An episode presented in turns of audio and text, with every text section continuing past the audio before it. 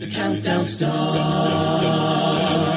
Four, three, two, one. This is Rachel, and welcome to the podcast version of Competition Countdown. Welcome back. This this is Rachel, and I am so excited to be sitting down with Varsha from Hum Acapella out of UT Austin.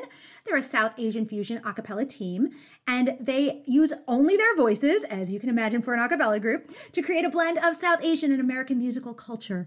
Since their founding in 2001, making them the first group in their of their kind in the South, Hum has evolved into a group of diverse vocalists who love to share their love of music through performance, competitions, and studio album recordings. They will be competing in the A3 finals on April 16th, and I am so thrilled to welcome Varsha. Hey, how are you doing? Good. Hi, Rachel. I'm doing great. Thank you for Awesome. having us. Absolutely. So excited. Yeah. Same. And I, I'll just love to start off saying congratulations.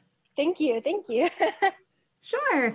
So I'd love to start off as a group that regularly competes in this circuit. How has it been for you, you know, last year with a virtual environment and, you know, sort of a, a, a, a restricted kind of um, practice uh, and rehearsal opportunities to now when you, things have opened up a bit? yeah. So we like to look at everything with an optimistic lens and look at everything as an opportunity. So these past couple of years were definitely a challenge, but taught us a lot about our group, how we work, um, and how we can optimize the situation. Um, so again, COVID was a great learning experience for us, but we were very, very excited to know that um, the circuit was going to be back in person this year.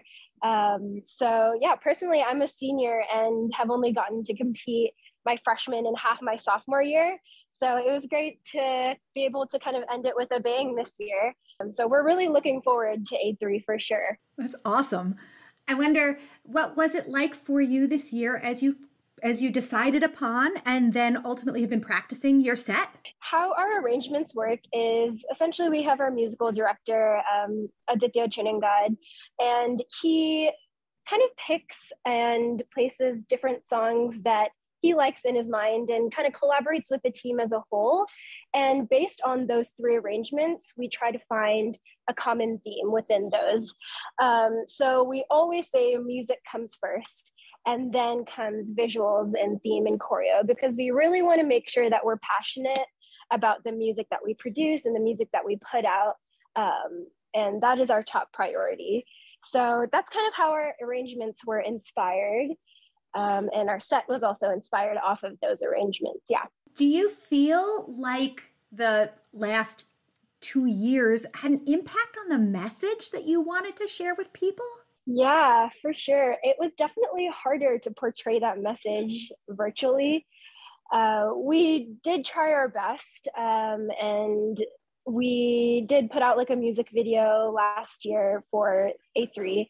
Um, but it is definitely a different type of message in the way that when it's virtual, the person can look at it as many times as they want, um, and that message can mean different things through each time that they look at it. Uh, but when it's in person, which is what I prefer, is it's just that one moment that you have, and it's as much as the audience member takes from that one moment. So that's why I feel like an in person performance is definitely more powerful because there's more thought put into it, because it's also more important, right? It's that one moment versus replaying that one moment for years on end. yeah, absolutely. Are you? I, I can only imagine how excited you are to have an opportunity to to see some of these teams in person after years. Are- there teams in particular that you're excited to have an opportunity to to get to know? Yeah, everyone that's coming to A3 is beyond talented. Um, and there's friendships that we have with a lot of these teams that are so beautiful and we we all connect over social media a lot of us connected last year through the pandemic and it was the first time we were seeing each other in person um, so it's just been a real blessing to see all these amazing teams from all around the country perform in person Yeah. I imagine also that you had to shift your process in your preparation process for an in person competition versus a virtual competition. Can you talk a little bit about some of the changes that you had to make? We had said earlier, a lot of our team was taken on during COVID, and a lot of our old team left. Um, so there was a huge relearning process. Uh, there was about a handful of us that were pre COVID to kind of now. And so we really had to mentor and you know find the best way to have our new team members acclimate from a very covid life to a very like in-person life because i feel like covid made us a little lazy as far as the acapella world goes because we were doing acapella over zoom for a couple years and it's definitely different to do it in person and takes a lot more energy for sure. Um, but yeah it's been a great transition and everyone on the team really really takes initiative and has really been taking and mentoring the newbies. Um, so it's it's been a pretty seamless transition for us yeah that's awesome. One of those elements that is I imagine drastically impacted is is choreography in that you know choreographing zoom boxes or or a video is very different than a choreographing a set on stage. How did you decide what you wanted to do this year now that you have perhaps more freedom? Right, right. This year I'm actually a choreography director. So I was also choreography director last year and it was a very different job. But this year it's been really great. It works in the same process as our arrangements. So essentially the director will kind of lay out a plan um, and then we'll meet with the team, kind of get their opinion on what they like or if they have any ideas um, to change or et cetera, et cetera. Um, but yeah, so that's kind of how it works. And then we drill our choreo for hours on end. But it's it's been great. It's been great. Yeah. Wonderful. You know, something you mentioned earlier that I want to bring back is uh, you said you're a senior, which means fingers crossed, hopefully at least for your parents' budget, that you'll be graduating this year. um, and I, I wonder, you know, as you move on and away from your time at Hum, you'll come back and I wonder what you hope to see the group doing and how they might grow in the years after your time there. Sure, yeah. I think the biggest thing is to see all of those people that are younger than me and the newbies, the freshmen, the sophomores, the juniors, everybody kind of flourish and take on leadership roles and kind of see them grow uh, because hum personally has really allowed me to grow as an individual and i can see it happening for my friends and my peers. Um, so i really hope to come back in a couple years and kind of see their own take um, and how they lead the team.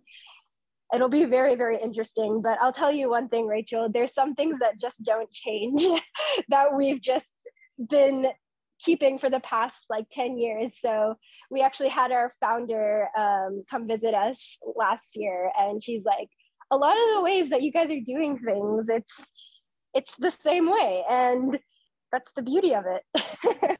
Absolutely. Outside of winning the whole shebang, which I imagine would be so rewarding, that there that you have other goals that you hope to achieve as part of this competition. Could you share what some of those might be?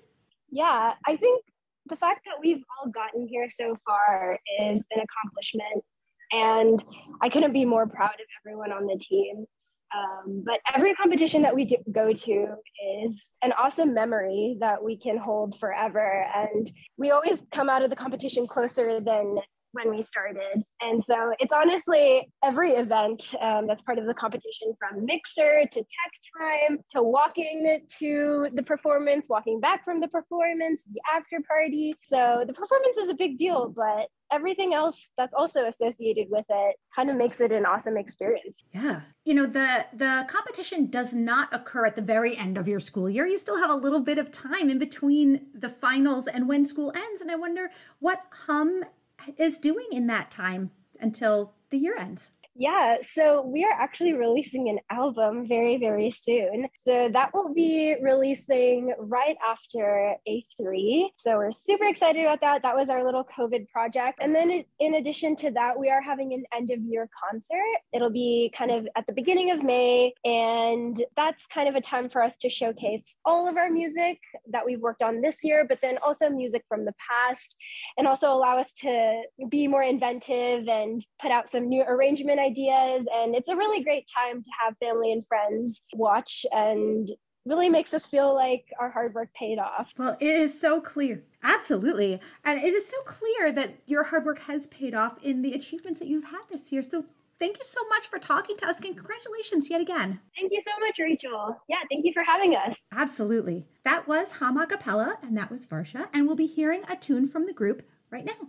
Here they are. That's it for this week's edition of Competition Countdown. Tune in again next week for all the latest in a acapella competition news, only on Acaville Radio. The count goes on. Four, three, two,